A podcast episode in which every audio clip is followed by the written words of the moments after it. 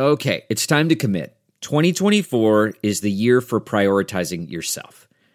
Begin your new smile journey with Byte, and you could start seeing results in just two to three weeks.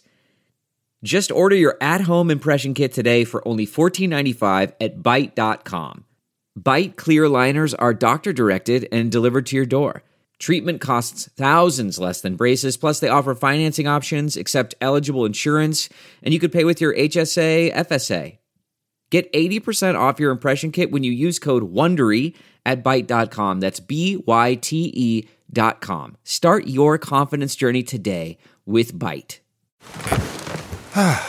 the comfort of your favorite seat is now your comfy car selling command center, thanks to Carvana. It doesn't get any better than this. Your favorite seat's the best spot in the house. Make it even better by entering your license plate or VIN and getting a real offer in minutes.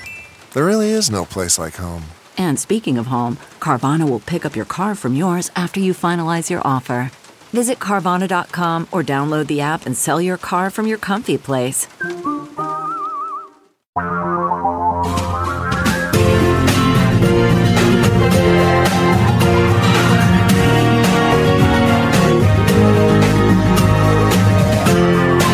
This is the Thom Hartmann Program.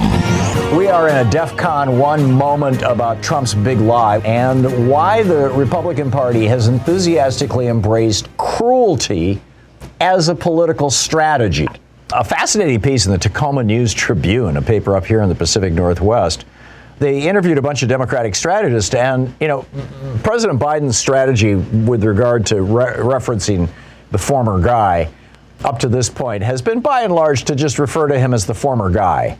And you know TFG and um, and kind of downplay everything that happened during the Trump presidency including the attempt to murder the vice president and the speaker of the house. To build a gallows and hang these people. We still by the way have no idea who built this gallows. Which is like got to be the biggest intelligence failure in history, or, you know, they're sitting on this thing waiting for a trial or something like that. But build a gallows really outside the Capitol building and then and then hundreds of people march down the halls chanting hang Mike Pence? I think the, probably the most shocking thing is that two House staffers who were involved with communications between a number of members of Congress, and this is where it gets wild this included Mark Meadows, who was not a member of Congress. He formerly was a member of the so called Freedom Caucus. I've referred to them as the Cokehead Caucus. They're the ones who are getting lots and lots of money from this right wing billionaire network. Meadows was apparently in contact with these guys. This is the, the Willard Hotel War Room. The Willard Hotel is right across the street from the White House. It's like basically the closest hotel to the White House. You can see the White House from there. And uh, Marjorie Taylor Greene, one of the organizers, says, I remember Marjorie Taylor Greene specifically. I remember talking to probably close to a dozen other members at one point or another, or their staffs. That, by members, he means members of Congress. A dozen. They're starting to name names, uh, members who, who participated in these conversations. Now, keep in mind, this is planning for the assassination of the Vice President of the United States and the Speaker of the House of Representatives or at least planning for the event in which that nearly happened. And they're saying that uh, the, these these uh, whistleblowers essentially, who are willing to have said, you know, yeah, we'll testify before Congress, but we're going to tell Rolling Stone's reporters what's going on here. Uh, they said that uh, Paul Gosar, the uh, Republican uh, crackpot from Arizona, He's a former dentist. This is the guy, we had his brother on this program, what, about a year ago, Sean, maybe two years ago, saying, you know, my brother's mentally ill. He shouldn't be in Congress. Anyhow, Paul Gosar spoke at the so called Stop the Steal rally, saying it's, it's time to take names and kick ass. Also, Lauren Boebert, Little Miss Gun Fetish, Congressman Mo Brooks from Alabama, the, the Republican from Alabama, who also spoke at the rally wearing a bulletproof vest. And this, again, keep in mind when Trump and all these guys spoke at this rally, they were also behind a wall of bulletproof plastic. Representative Madison Cawthorn the guy who couldn't, you know, who flunked out of trying to get into the Navy and then got in a car accident. He's in a in a wheelchair, which seems to get him some some uh, uh, sympathy on the right or something. Or I I think a lot of people assume he's a war hero. No, he's a he's, he's a privileged frat boy who likes to talk about revolution. He represents North Carolina in the House of Representatives. Andy Biggs from Arizona was apparently in on it, according to these whistleblowers talking to uh, Rolling Stone. And good old Louis Gohmert, the Republican from Texas. The organizer says, We would talk to Boebert's team, Cawthorn's team, Gosar's team, like back to back to back. And then it gets really wild. Gosar told the people in the war room, according to these reports in, in Rolling Stone, Congressman Gosar told the people in the war room that Trump was going to issue a blanket pardon for them. Say, what? A blanket pardon? We know we're committing treason here. We know we're committing sedition and insurrection. Let me remind you, U.S. Code 18 U.S. Code 2384 is titled seditious conspiracy. If two or more persons in any state or territory or in any place subject to the jurisdiction of the United States conspire to overthrow, put down, or destroy by force the government of the United States, or to levy war against them, or to oppose by force the authority thereof, or by force to prevent, hinder, or delay the execution of any law of the United States, or by force to seize, take, or possess any property of the United States, they shall be fined under this title or imprisoned not more than 20 years. So here's these people planning this thing that could get them 20 years in prison for sedition, not to mention five people died, and they were going to assassinate the vice president and the speaker of the House. And Paul Gosar calls up and says, according to this reporting, in Rolling Stone and says, uh, Donald Trump is uh, uh, organizing, is offering a blanket pardon. This is one of the people, one of the whistleblowers says, uh, who is there? Our impression was that it was a done deal, that he'd spoken to the president about it in the Oval Office in a meeting about pardons, and that our names came up. They were working on submitting the paperwork and getting members of the House Freedom Caucus to sign on as a show of support. He says they received several assurances about a blanket pardon from Gosar. He says, I was just going over the list. This is what Gosar said, according to this guy. This is the congressman from Arizona. I was just going over the list of pardons, and we just wanted to tell you guys how much we appreciate all the hard work you've been doing. Right. So they reached out to um, to one particular uh, guy. Uh, this is. Uh, Dyer. He is uh, uh, the communications director for Marjorie Taylor Greene.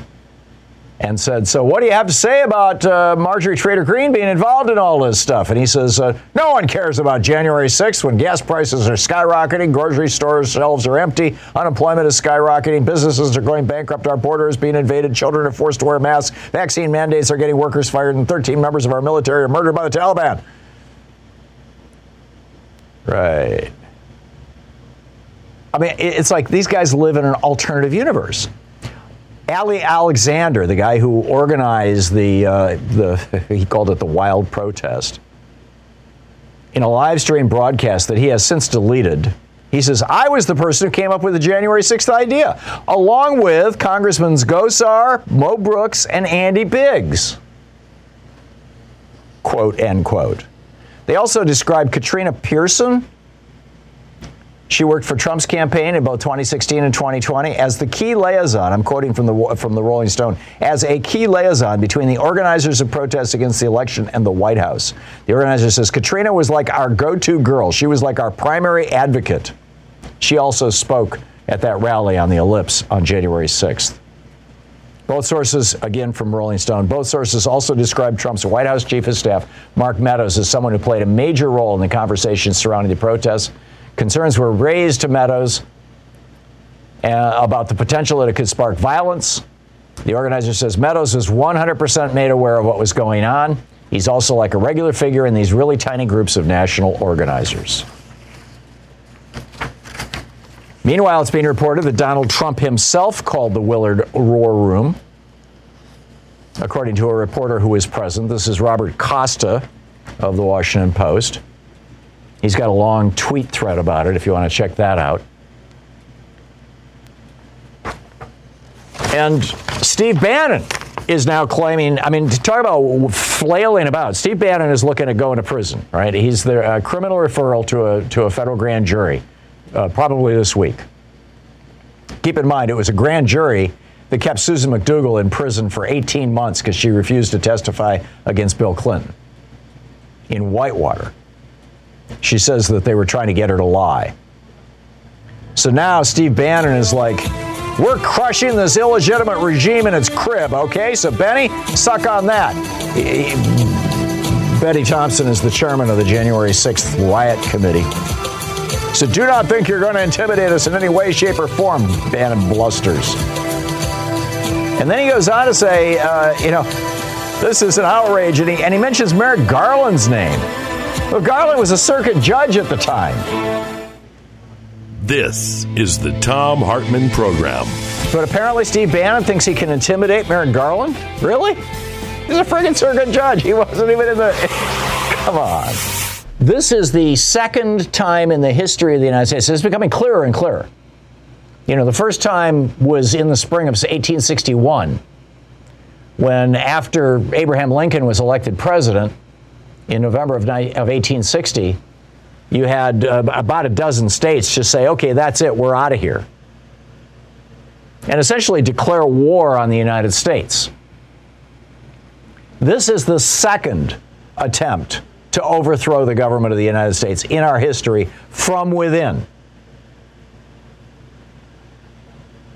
And it needs to be dealt with as such. Do you think that they're going to get away with it? I'm starting to think that probably they won't, but we'll see. Okay, my rant today over at HartmannReport.com is titled uh, Why the GOP Has Enthusiastically Embraced Cruelty. And, and I, the essence of the rant is essentially, you know, cruelty is, is gaining some pleasure from the suffering of others. And the Republican Party is just like all in on this, right? I mean, you had Lauren Boebert and J.D. Vance both tweeting just terrible things about that young woman who was killed on the set of Alec Baldwin's movie. Uh, Marjorie Taylor Greene uh, shouting slurs at Liz Cheney, Eric Swalwell sharing death threats that he's getting from Tucker Far- Carlson's uh, viewers, from the Doughboys viewers. In Florida, Ron DeSantis has put uh, a hack who thinks that uh, ivermectin and, and uh, hydroxychloroquine apparently are okay remedies for COVID in, in as his Surgeon General. This guy goes to visit the office Senator Tina Polsky, who was just recently diagnosed with breast cancer, and you know is being treated for breast cancer. She's immune compromised. He comes into her office along with his entourage, and none of them are wearing masks. And she says, "Would you please wear a mask?" And and he refused. This is what she said. She said, uh, "He just smiles and doesn't answer. He's very smug." And I told him several times, "I have this very serious medical condition," and he said, "Oh, that's okay." Like it basically has nothing to do with what we're talking about, her asking him to wear a mask. It's the cruelty. And what is necessitated, what's an absolutely necessary precondition for cruelty, is to view another person not as a human being, but as an other. And that's the key to the Republican strategy. Whether it's Trump otherizing immigrants, whether it's George W. Bush authorizing Muslims, whether it's or Dick Cheney or all the right-wing commentators, whether it's Fox News constantly otherizing black people and Black Lives Matter and so-called Antifa, otherizing is the key to their strategy. Now this has become the core of their strategy in Virginia. You're listening to the Thom Hartmann program. By the way, otherizing typically has terrible consequences. It's what Hitler did with Jews. He otherized the Jews in Germany. Just to wrap up this whole cruelty thing, this was this was a strategy that uh, Newt Gingrich laid out. I mean, it goes back to Joe McCarthy, right? The, the Republican Party has been doing this since the 50s because they've really had nothing to offer the American people since the 1920s. It was, you know, they purged the, the party of their progressives when they got rid of Teddy Roosevelt and, and uh, William Howard Taft. In, in, you know, so in the election of 1920, when Warren Harding became president, the Republican, that was, that, that was like, you know, the end of progressive Republican, even reasonable Republicans. And ever since, it's been just like, you know, a freak show by and large. You know, with a singular exception, I think, of Dwight Eisenhower. Um, but you know, Joe McCarthy championed this. Uh, oh, there's there's people among us who aren't even you know human beings, and they they you know it's the communists who have infiltrated the State Department and and and have infiltrated the the, the army, the McCarthy army hearings. And then Newt Gingrich comes along with his word list, you know, uh, which includes words like, uh, you know, corrupt, insensitive, intolerant, failure, pathetic, radical, sick, they, them, traitor. And, you know, Republicans were memorizing his list. And then, you know, when Obama became president, you had the right wing billionaires funding the so called Tea Party movement throughout his presidency, just like they're now funding this, this hysteria at school boards all across the country. They just haven't branded it. They haven't called it a Tea Party, but it's like, you know, eventually somebody's going to brand this thing.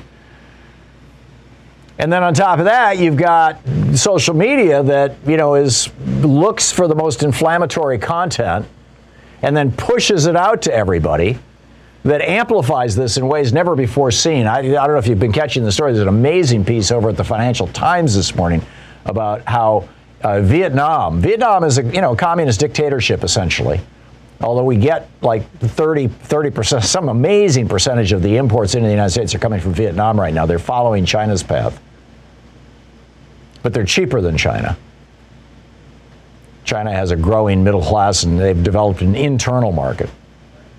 So, anyhow, Vietnam had some, uh, shall we say, dissidents, and they asked Facebook to take them down, to, to censor the dissidents, the dictators of Vietnam. And Mark Zuckerberg personally intervened because Facebook makes a billion dollars a year in Vietnam. Who knew? So anyhow, you've got that amplifying it. But you know, this is this is dangerous stuff. I mean, Newt is still at this, pushing this otherization of people. I got an email from him yesterday. With all the anti-American propaganda coming from the left and their friends in the mainstream media, this country is hardly recognizable. Wokeism is a cancer to American society as we know it. President Trump fought day and night to preserve our American identity. Could the dog whistle be any louder? And now it's your turn to join him, you white person. And so now in the Virginia race, you've got right wing billionaires and people affiliated with them who are, who are just pouring hysteria and money into this race about, you know, you get a Democrat, Terry McAuliffe, and they're going to be teaching critical race theory in the schools, and everybody's going to have to wear a damn mask. Oh my God. And if that works in Virginia, expect to see it happening all across the country as we go into the elections in, in November of next year. Which is why it's so critical that we expose this scheme to tear America apart. Keep in mind, Joe McCarthy got shut down by being publicly shamed. Newt Gingrich got thrown out of Congress because he was so corrupt. So we, you know, we've got to out this stuff. And if we fail to, then you know we're going to go down the path of some of these countries that have embraced totalitarianism. So anyhow, picking picking up your phone calls here. Uh, you know what a day, huh? Uh, Mike in Bonney Lake, Washington. Hey, Mike. Thanks for listening to KBCS. What's up? Really quick on the Rolling Stone's article. Uh, a number of us last night did a deep dive through it. I also posted the schedule for the 1 6 committee. When you read the article, they refer to the two individuals as a planner and as an organizer. Now, we've already had three individuals supposedly testify from the 11 subpoenas that were put out mm-hmm. uh, Megan Towles, Hannah Stone, and Lyndon Brentnall. And then we have two more today and two more tomorrow. So, one of the working theories is because they didn't receive the pardons, the blanket pardons, which they were really upset about, is that, okay, if they cooperate with the committee, then say, you know, report that they're cooperating with the committee, then, you know, maybe we have a Oliver North situation here. But nonetheless, some of us, and I put those underneath in Twitter underneath your show. Yeah, is that, you are you uh, Haggard or Ruby Worms? Yeah, Haggard? Uh, yeah, uh. Haggard. Yeah, Haggard. okay, so- Ruby Williams is amazing, Yeah. and uh, Clearing the Fog is a great analyst. So those are great conversations if somebody wants to go through them. Yeah, I just I just liked it, so it'll pop up on my feed if, if people want to go over and look at uh, Thom underscore Hartmann on Twitter. And I see, you know, Megan Powers and Ali, Ali Alexander on the 25th, all these depositions. This is fascinating stuff. Um, thank you for Yeah. that. Thank you, Mike. No, no, thank you. Thank you for all your good work. Yeah, great to hear from you. I appreciate it. Uh, Dean in Ladera Ranch, California says here that you think I'm saying untrue things. Say what? you know, I don't watch your show that much. You're on. I'm on DirecTV down here. Uh, you're between 347 and 349, which is uh, Newsmax. Anyway, I get here on 346. But you know, I, I was telling the uh, lady that I was talking to, I'm a senior citizen. I am 80 years old. I've been in politics since I was 16 years old. Uh, on one side of my family, Democrat, the other side, Republican.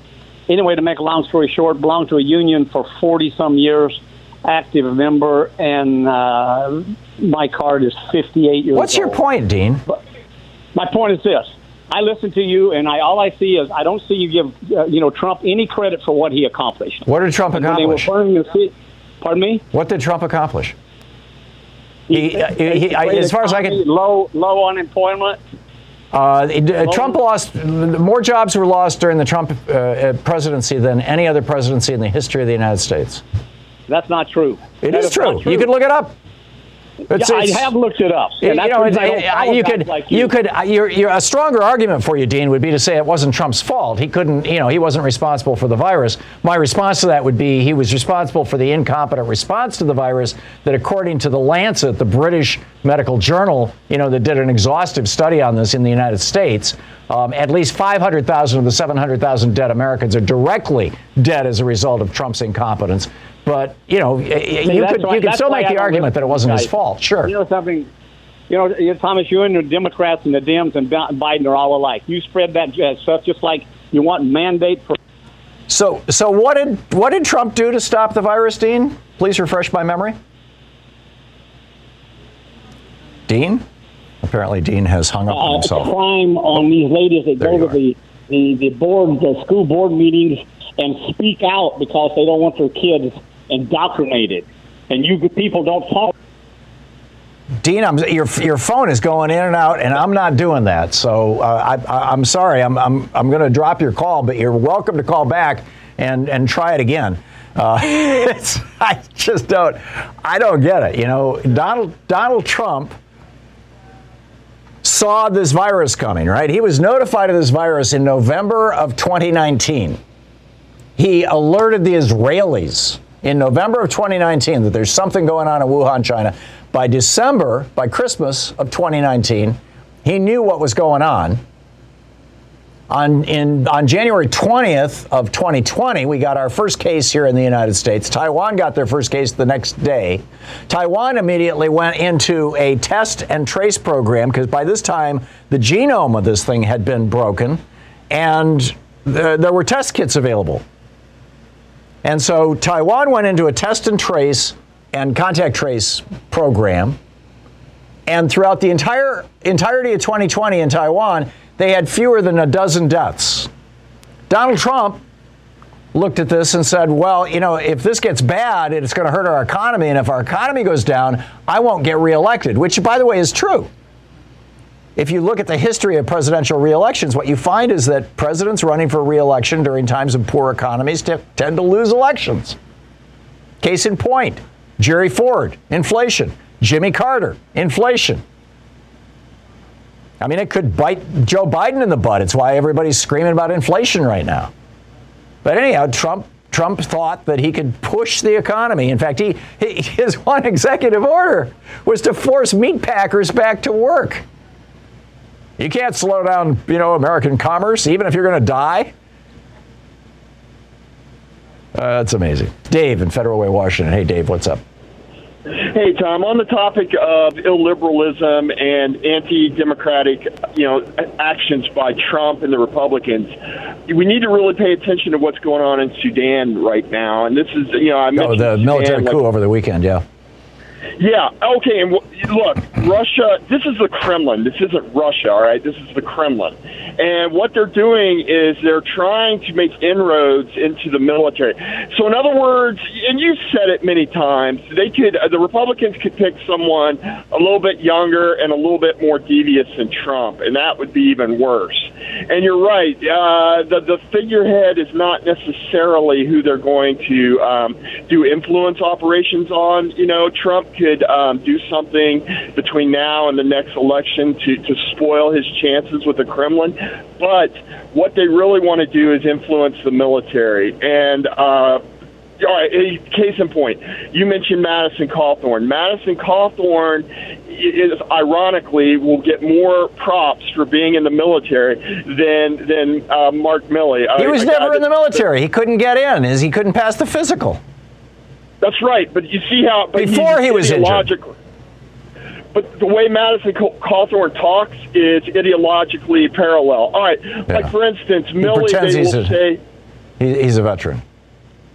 Right. And Milley, they will say, is under the influence of global Marxists like Thom Hartmann and stuff like that. Sorry, Tom, it's not me. It's yeah, them, okay? It. So, so and, Dave, as a former uh, American intelligence officer, you are, you are asserting that the, I'm, I'm assuming from indirect information rather than direct information, that the military coup in Sudan I've been in South Sudan. It's it's uh, uh, you know. In fact, I was in South Sudan at the time that Bashir was running Sudan and was and was you know uh, letting the Janjaweed go nuts in Darfur. We were 15 miles from the Darfur border. We had we had 40,000 refugees with us. Um, uh, so you're you're asserting that this that this military coup was was prompted by by Russia. Why? Well, because all right, uh, they raided o- the FBI raided Oleg Deripaska's Washington D.C. residence and New York apartment. What does that have to do with Sudan? All right, Yevgeny Prigozhin and Oleg Deripaska, they finance things through, uh, they finance whatever Putin tells them. And right now it's the Wagner Group. The Wagner Group is uh, private mercenaries, and, the, and they're in they're in Sahara. They're in the Sahara, and also the um, Wagner Group was influencing the military in Sudan, and also Wagner Group has connections to Erik Prince and and uh, my old buddy um, General. Um, uh, you know who I'm talking about. I'm talking about uh, the National Security Advisor, Mike Flynn. Um, Mike Flynn, yeah, yep, yep. That's how they get access. You knew Mike Flynn. Ju- I knew him for 30 years. Yeah, I can't stand him. That's why I forget his name. I have some defense mechanism, Tom. I mean, this, I know this isn't the Thom Hartmann psychiatry show, but sometimes I block out Mike Flynn because he's really, really bad, and in my opinion, and um, they're they're pushing this illiberal stuff like extrajudicial killings, right? Uh, Floyd, George Floyd was an extrajudicial killing, but but Russia and Flynn and all of them are going to say, look, these are normal, these are weak, weak uh, liberal uh, Marxists in America. The, you know, you don't really have a problem, et cetera, yeah. et cetera. Okay, well, fascinating yeah. stuff, Dave. I, you know, I don't know what to do with it. Um, fascinating stuff. It's 48 minutes past the hour. We'll be back with more of your calls in just a moment. It's the Thom Hartmann program helping you win the water cooler wars. What did Trump, you know, to, to uh, I think his name was Dean, uh, the, the earlier caller, defending Trump. What did Trump do? You know, I, th- I think the one thing he really did that was useful, hang on just a second, I'll tell you. You're listening to Thom Hartmann. Visit thomhartmann.com for audio and video archives. He openly, as a Republican, attacked neoliberalism, free trade. And I thought, you know, he didn't do anything real effective about it, but I thought it was a good thing that he brought that up. Sometimes Louise and I just crave a restaurant quality dinner at home without doing all the work or driving. Well, CookUnity is the first chef to you service delivering locally sourced meals from award winning chefs right to your door every week. And it appears to be less expensive than other delivery options. Go to cookunity.com slash Hartmann with two N's or enter the code Hartmann with two N's before checking out for 50% off your first week. We just received our first meals from CookUnity, and what a huge difference it is to get the best chefs in the country to bring creative, delicious meals to us and you every week. Every meal is handcrafted by chefs and made in local micro kitchens, not large production facilities. We just had the Chipotle maple glazed salmon with green beans and mango pico de gallo. It had everything we love in a meal. They have all sorts of options like vegan, paleo, pescatarian, gluten free, and more. Menus are posted two weeks in advance, so you have plenty of time to choose. Experience chef quality meals every week delivered right to your door. Go to cookunity.com slash Hartmann with two N's or enter the code Hartmann with two N's before checking out for 50% off your first week. That's 50% off your first week by using the code Hartmann or going to cookunity.com slash Hartmann. Delve into the shadows of the mind with Sleeping Dogs, a gripping murder mystery starring Academy Award winner Russell Crowe. Now available on digital. Crowe portrays an ex homicide detective unraveling a brutal murder he can't recall. Uncovering secrets from his past, he learns a chilling truth. It's best to let sleeping dogs lie. Visit sleepingdogsmovie.com slash Wondery to watch Sleeping Dogs, now on digital. That's sleepingdogsmovie.com slash Wondery. Hey, Morris in Long Beach, California. Hey, Morris, what's on your mind today? Yeah, good morning, everybody. Yes, uh, Professor, I was watching Fox Live last night, and I ain't no sellout, but they were the only ones that was carrying the program. And the program that I'm talking about is uh, Merrick Garland was testifying before the Judiciary Committee. You know, the one that Jim Jordan is on. And so when Jim Jordan got up there to speak, all he could talk about was the Southern border. Uh, a lot of crazy things, always changing the narrative, right? Right. Uh, but I believe that Merrick Garland, um, uh, Merrick Garland, is our salvation to protect democracy. I really do. Uh, I was listening to the program again last night, and there was one lady that was asking him questions about when he was a clerk, when he was a judge, and a couple of congressional laws. And she asked him, now the speaking code, the speaking code. She asked him, "Do you think that's a good law?" And he said, "Yes, I know what was going on." And keep in mind that Which law are we talking about here, Morris? uh, these are different laws that uh, Mayor Garland has supported as a judge, as Okay. a clerk, Okay. and as uh, some of the things that Congress had passed. Sure. Okay. Right? Did, did she feel? Did he believe that were those good laws? Now, uh, one of the reasons why I know he's going to go after them and take his foot and go all the way up with it is because they denied him a chance to make history. The Republicans denied Mayor Garland a chance to make American history by being on the Supreme Court. Now, people may not know this, but Clarence Thomas, well, I know if you listen to this program, you know, but I'm talking about outside the Thom Hartmann program. Uh, people may not know this, but uh, uh, uh, Clarence Thomas's wife, uh, Ginni Thomas from Tea Party, Right. she's the one that set up that, that gave uh, got the permits for that rally on, on January the 6th. Right. I guarantee you, he's going to call her in. Okay, the Republicans are going to pay for that January 6th hearing. And one of the things that uh, Mary Garland did, I thought was really sharp, really sharp. When Papa Joe said that those folks should be prosecuted, he jumped out there and he told everyone, "Hold on, everybody, we independent over here. We independent over here," and that was a smart move because there's Yeah. no way you tie him into like the Democratic Party or all that other good stuff, right? Right. So I believe that Mary Garland is going to save democracy and that that that fool you had in the 50s that was putting everybody on blast and they were communists Yeah, he Joe may McCarthy. not be that Joe McCarthy thank you there's so many things Joe McCarthy he may not be a, a Mr. McCarthy spirit but it's going to be the same thing because we're talking about people who are anti-democracy they should be jailed prosecuted all their assets taken away from them. This is not about republican or democrat y'all. This is about preserving the system we got right here. And i'm glad i know it ain't been perfect. It hasn't been perfect. Look at the history. But it's all we got.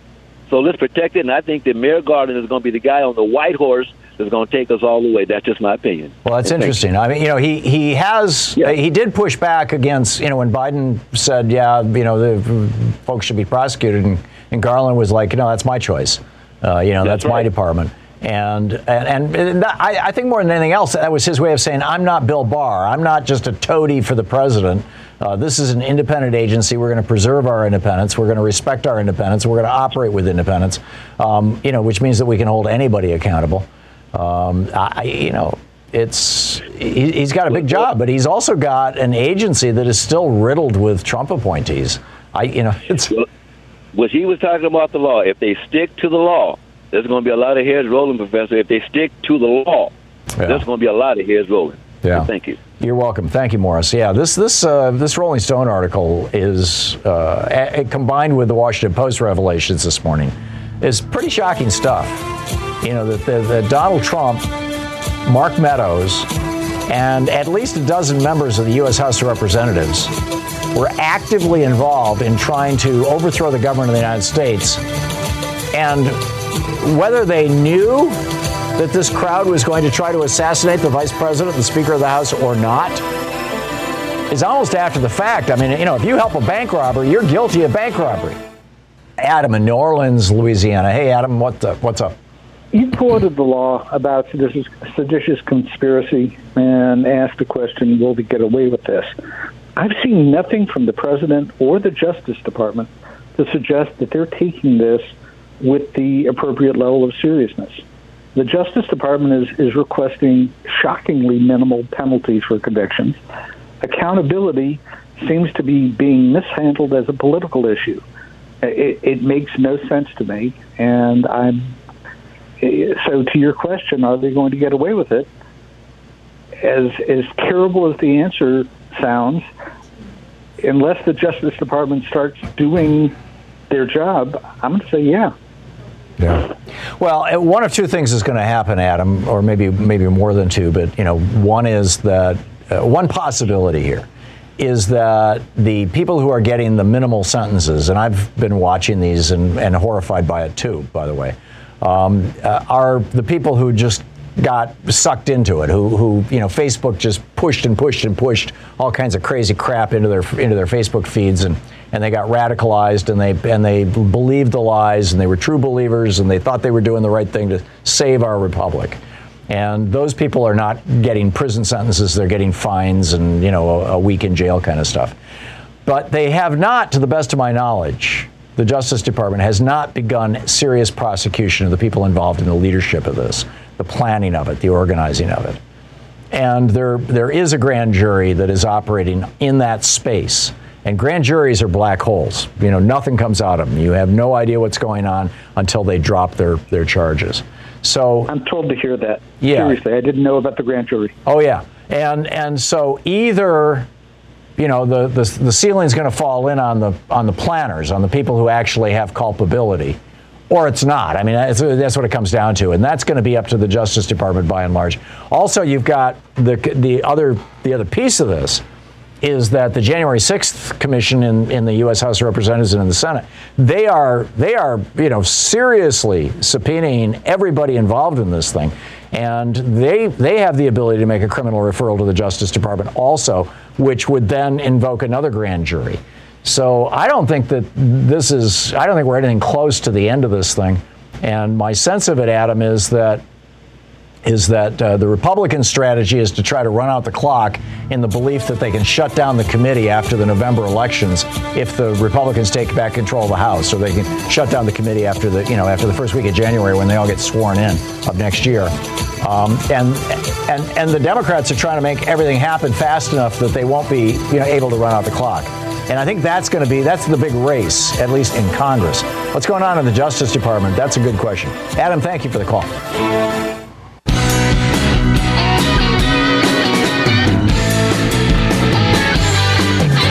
A couple things I want to flag for your attention.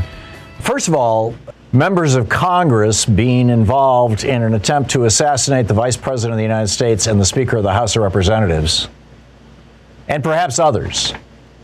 I mean, let's not forget five people died on that day, and three more have died since then. A number of members of the House of Representatives are now saying that these specific members who were named by the, uh, by the coordinators uh, by, by one of the planners and one of the uh, uh, people working in the Willard Hotel in that war room on January 5th and 6th. That was paid for, by the way, with $55,000 of Trump campaign cash. So, therefore, there is no executive privilege around this. There's no executive privilege around campaign activity. Period. Never has been. But these these members of Congress, uh, specifically Marjorie Taylor Greene, Paul Gosar, Lauren Boebert, Mo Brooks, Madison Cawthorn, Andy Biggs, and Louis Gohmert. There's a number of members of Congress who are now saying these people should be expelled. They should not even be in this body. This uh, starts Alexandria Ocasio Cortez you know, of course, she's going to get first billing in the media. She's kind of a media star. But anyhow, she says any member of Congress who helped plot a terrorist attack on our nation's capital must be expelled. Those responsible remain a, dam- a danger to our democracy, our country, and human life in the vicinity of our capital and beyond. Then uh, Congressman Richie Torres, Democrat from New York, uh, slams what he calls a cabal of, of Republican lawmakers who were uh, identified in that Rolling Stone article. He says they not only incited, but also aided and abetted the insurrection. He goes on to say, There's no place for insurrectionists in the U.S. Congress. Expel any and all accomplices. That was Richie Torres. Then Congressman Eric Swalwell, who, by the way, over the weekend uh, put on his uh, on on some website. I, I, don't recall exactly where, but he published the death threats that he and his children and and wife are getting uh, by telephone, among other things, from people who have watched Tucker Carlson on Fox so-called news. So he comes out, Eric Swalwell comes out and says, uh, you know, yeah, we need to remove any members who are who partic- participated in the seditious conspiracy. Uh, then Cicilline, another Democratic member of Congress, tweets: Any member who had knowledge of or helped plan the January 6th attack on the Capitol needs to be immediately expelled from Congress. They cannot be trusted with the future of our democracy and our country. So, you know, hopefully things are moving in a positive direction. Is it your sense that these guys are going to get away with this? I, it looks to me increasingly like like basically everything's coming unraveled. Like the truth is coming out. Which I think is a really good thing. I mean, obviously, you know, time will tell. But uh, and and have you caught any pieces of this story that I might have missed? I mean, this this is we're talking about what appears to me to be the second attempt to overthrow the government of the United States, the first being back in 1861. Jules, Whittier, California. Hey, Jules, thanks for listening to KPFK. What's up? Oh, uh, I just want to mention to you, Thom, uh, love your show, uh, that uh, when the um, uh, Trump people, or Trump himself, refused to abdicate or step down, let's say, um, at that moment in time, it seems to me that was treason. Um, and all these Republicans are all lined up to agree with that that's all treason as well. It's like the I, elephant. I think it's probably the, more sedition than treason, Jules, because treason involves giving aid yeah, and comfort right. to an enemy during time of war. But I get what yeah, you're saying. Yeah, that's true. Yeah, it's like the the elephant, the alpha elephant in the room here, who uh, nobody uh, recognizes. So I just wanted to make that point that uh, they're all undermining, like Hitler. You know, Hitler went after the Justice Department. You know, that was Himmler and Hitler, they conspired to get rid of the Justice Department in, in Germany. Right. You know, uh, Among other and things. so, so that's what they're doing. That's what Trump is doing. Exactly the same. Um, you know, playbook. I find it fascinating and, uh, that Steve Bannon is out there on his podcast. He's he's now a podcaster, right? This is his new incarnation, yeah. mm-hmm. and he's out there on his podcast ranting about Merrick Garland when Merrick Garland had nothing to do with anything. Like I said, he was a district court judge at the time. And uh, you see, go ahead. You see, uh, uh, uh Thom, their their strategy, one of them, uh, very effective, is diversion. Yeah. If you start talking about one point, they're going to immediately go to another point. Yep. You see what I mean? That's yeah, just like Marjorie Taylor Greene's MO. spokesperson did. Yeah, I'm, yeah, they will not stick. They will not stay on topic. Uh, they're not capable of arguing their side. So they have to divert. That's that's my view. Anyway. Yeah, yeah. No, I'm with you, uh, Jules. Thank you. Well said, Chris in Littleton, Colorado. Hey, Chris, what's up? Yeah, Thom. Uh, our democracy is way too important. Uh, we need to hold these Republicans, insurgents, uh, severely and criminally responsible for their actions. I agree, including the guy at the top, Donald Trump. Oh, absolutely. He's, you know, he's following Putin's plan to the letter, you know. And uh, Hillary actually won by three million votes. Yeah, oh, I know. investigated I know. the uh, Trump law? You know, became president because of a loophole called the uh, called the uh, Electoral College.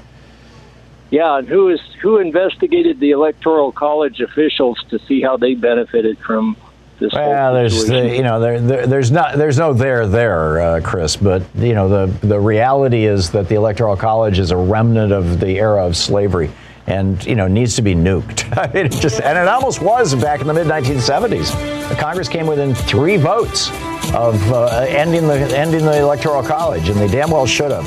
But then, of course, the Supreme Court got into the act and said, you know, money is free speech, and the billionaires started pouring money into politics, and all of a sudden, hey, we like the electoral college because it elects Republicans. We'll be right back.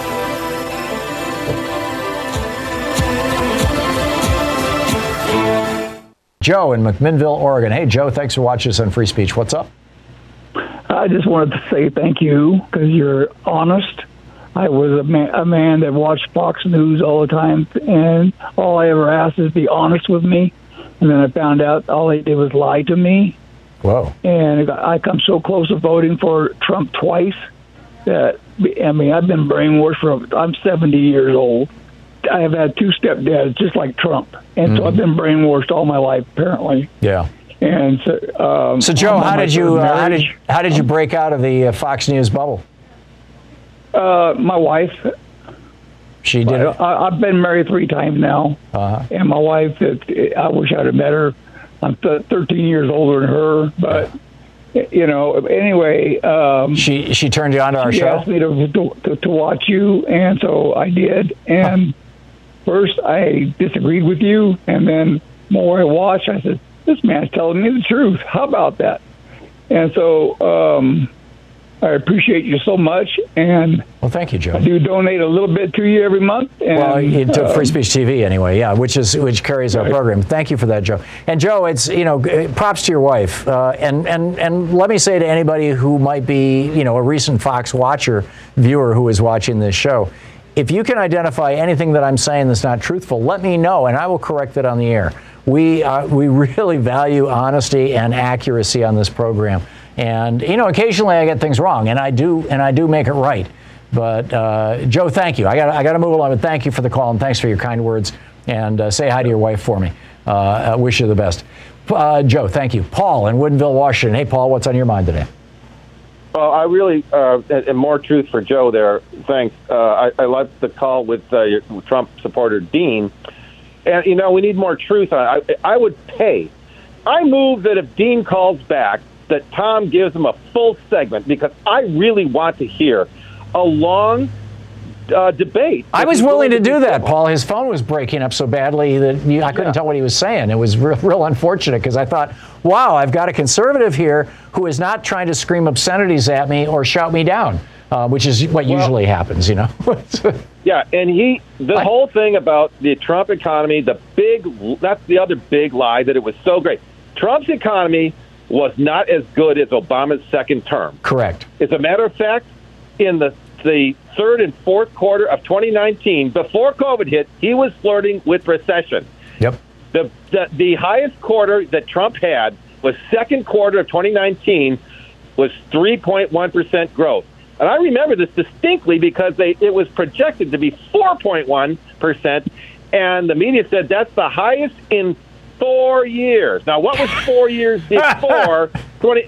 Obama, 4.1 percent in Right. second quarter of 2015, and at, that remember second quarter 2019 was Trump's uh, tariffs.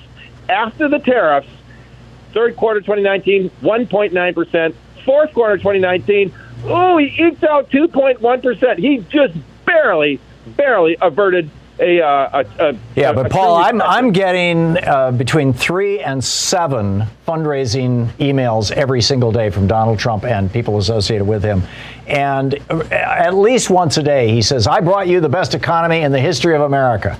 Um, I mean, he brought you the biggest crash, as you are correct.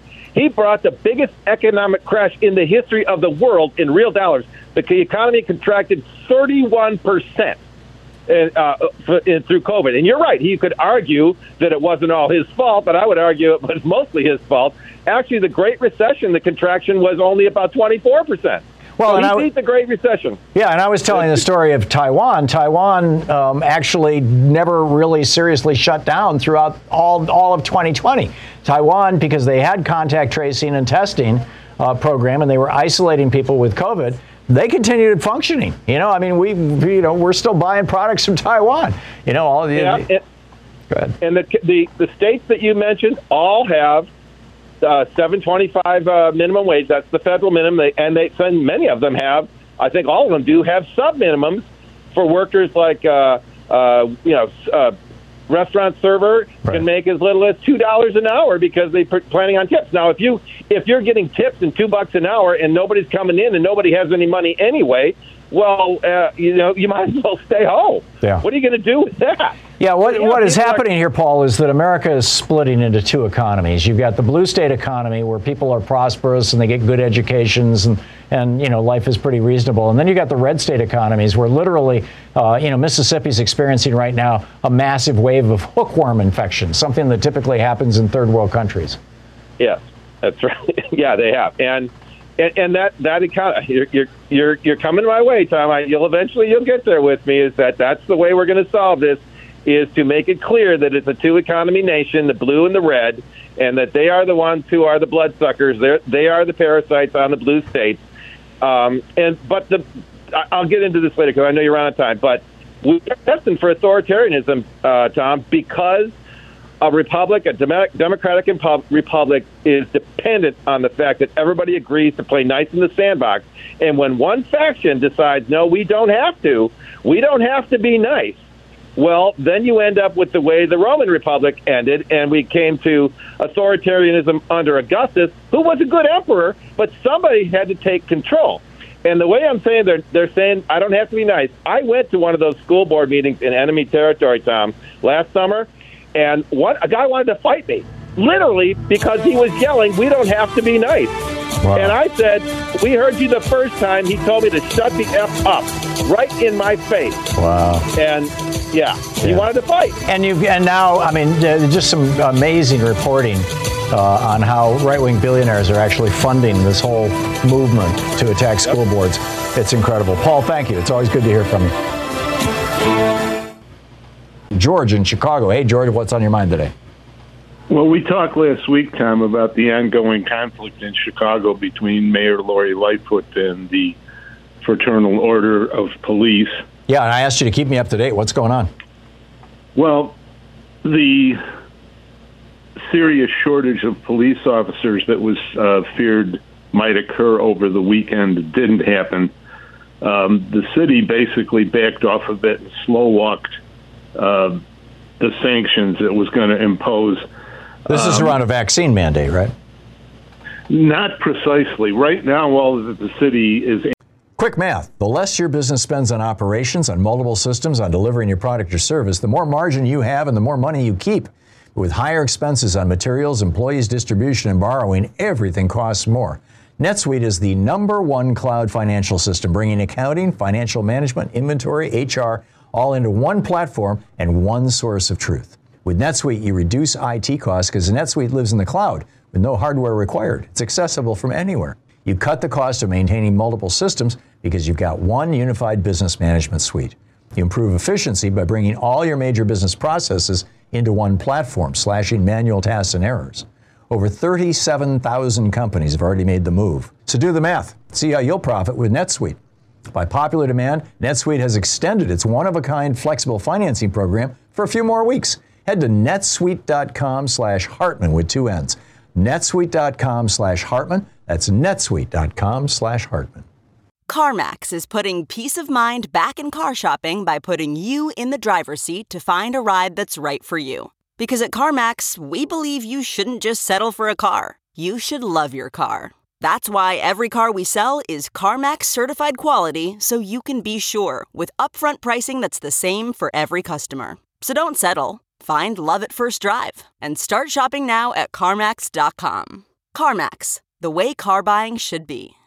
asking not just police officers but all city employees to do is to log on to a city portal and answer one of two questions are you vaccinated or are you not vaccinated that's that's all that's going on right now and excuse me um, by the end of last week the police union had sued the mayor and the city uh, to get a court order to, for them to stop. That's still pending.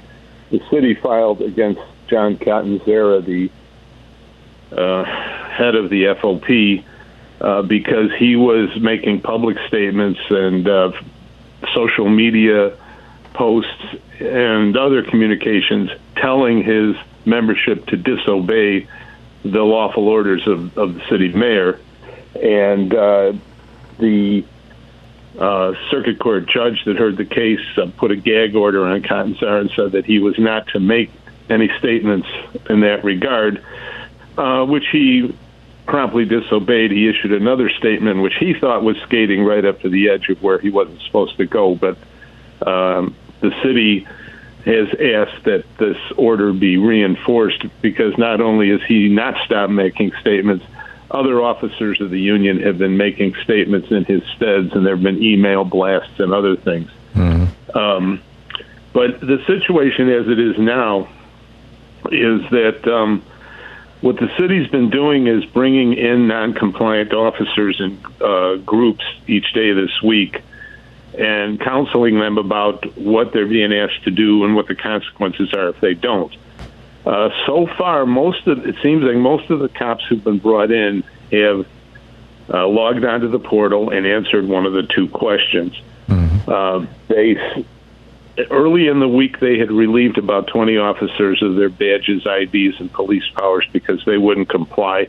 I don't know what the number is today, but I'm pretty sure it's probably less than 100. Yeah, Jay Inslee, by the way, just, just just for context, in Washington State, just north of me, uh, you know, he had a mandate that was statewide for all the state employees.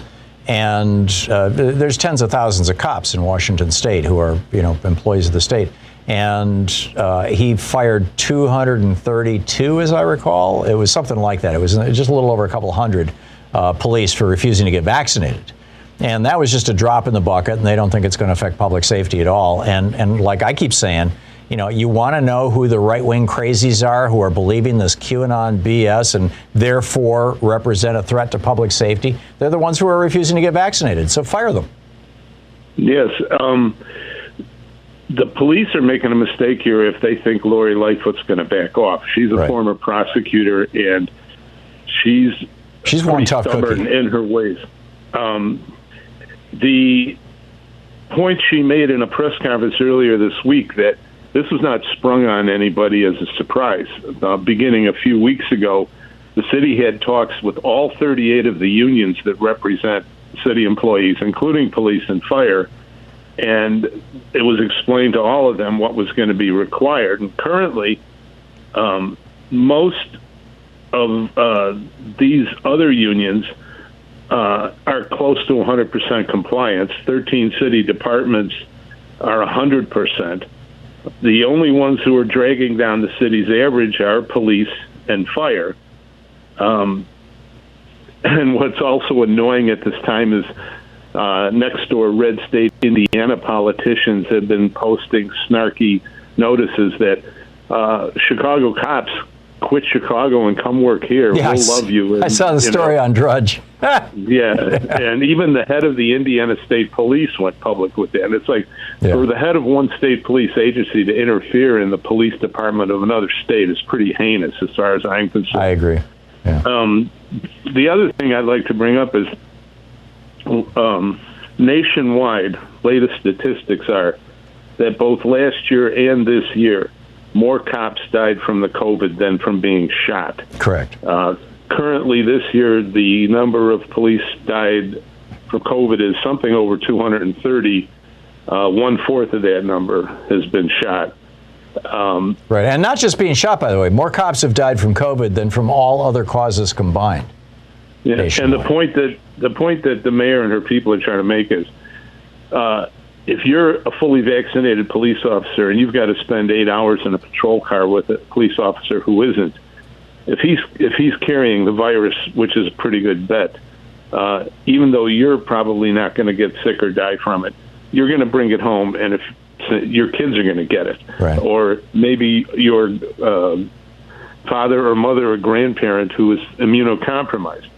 So this is a public safety matter, and first responders should be conscious of the fact that we're all counting on them to protect us not only from people with guns and knives, but from people carrying the virus. And since they're in and out of houses and, and bars and fights and and jails, you know, they're coming in contact with all kinds of people. They can be picking it up 20 times a day. Sure. And if they come to my house because I had a heart attack and they just happen to be the closest first responder, I don't want them breathing COVID all over me as they're trying to save my life. Exactly. And the bottom line right now is that according to our the police chief, Superintendent Brown, uh, he believed that uh, there's significant movement within the police force from the uh, vaccine resistors. He believed that by the end of business Wednesday, 68% of those who had been brought in for counseling would comply.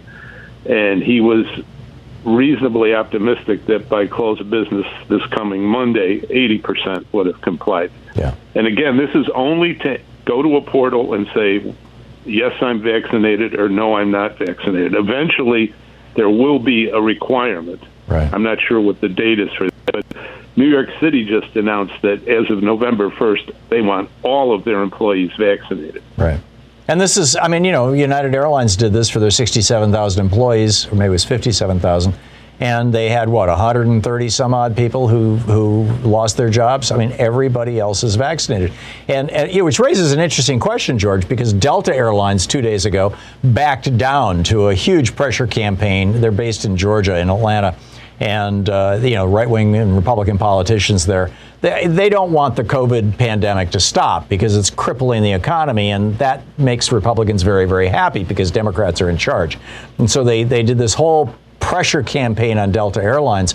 And so Delta Airlines now has stopped the COVID mandate for their employees. I'm telling you, if I was getting on an airplane tomorrow, I'd be on United instead of Delta. And I love Delta. I've got, you know, millions of miles on Delta. I'm a flying colonel. I've been flying that airline since I lived in in uh, in Atlanta back in the 80s. And uh, but I, you couldn't get me on a Delta airplane right now because they don't require all their employees to be vaccinated. I know, and in, in the enclosed environment of an airplane. Yeah. Uh, yeah. The potency. And this person's going to be handing me a drink? Really? One more quick thing is that we spoke last week about the fact that uh, the Chicago Police Department, I believe, the ordinance and statutes give it a maximum force of 14,500 sworn officers, and we're we've been several thousand below that for quite a few years. Right. Recent retirements in the police department were over 900. Yeah. And the most recent graduating class of the academy was only 700 and something. So this issue's got to be resolved because the, the police department is still shrinking. I'm, I'm. I'm with you. We're seeing the same thing here in Portland. But although the one thing that w- does seem to be constant across police departments is that the people who are retiring, um, even when they're saying it's because of the COVID requirement, they're the ones who have got enough time in that they can actually take retirement. And uh, so, you know, that's happening. George, thanks for the call.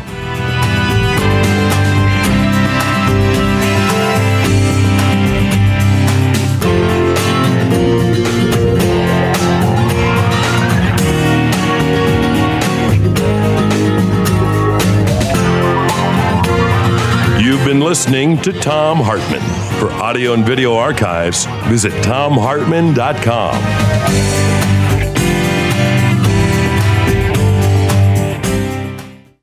Look around. You can find cars like these on AutoTrader, like that car right your tail.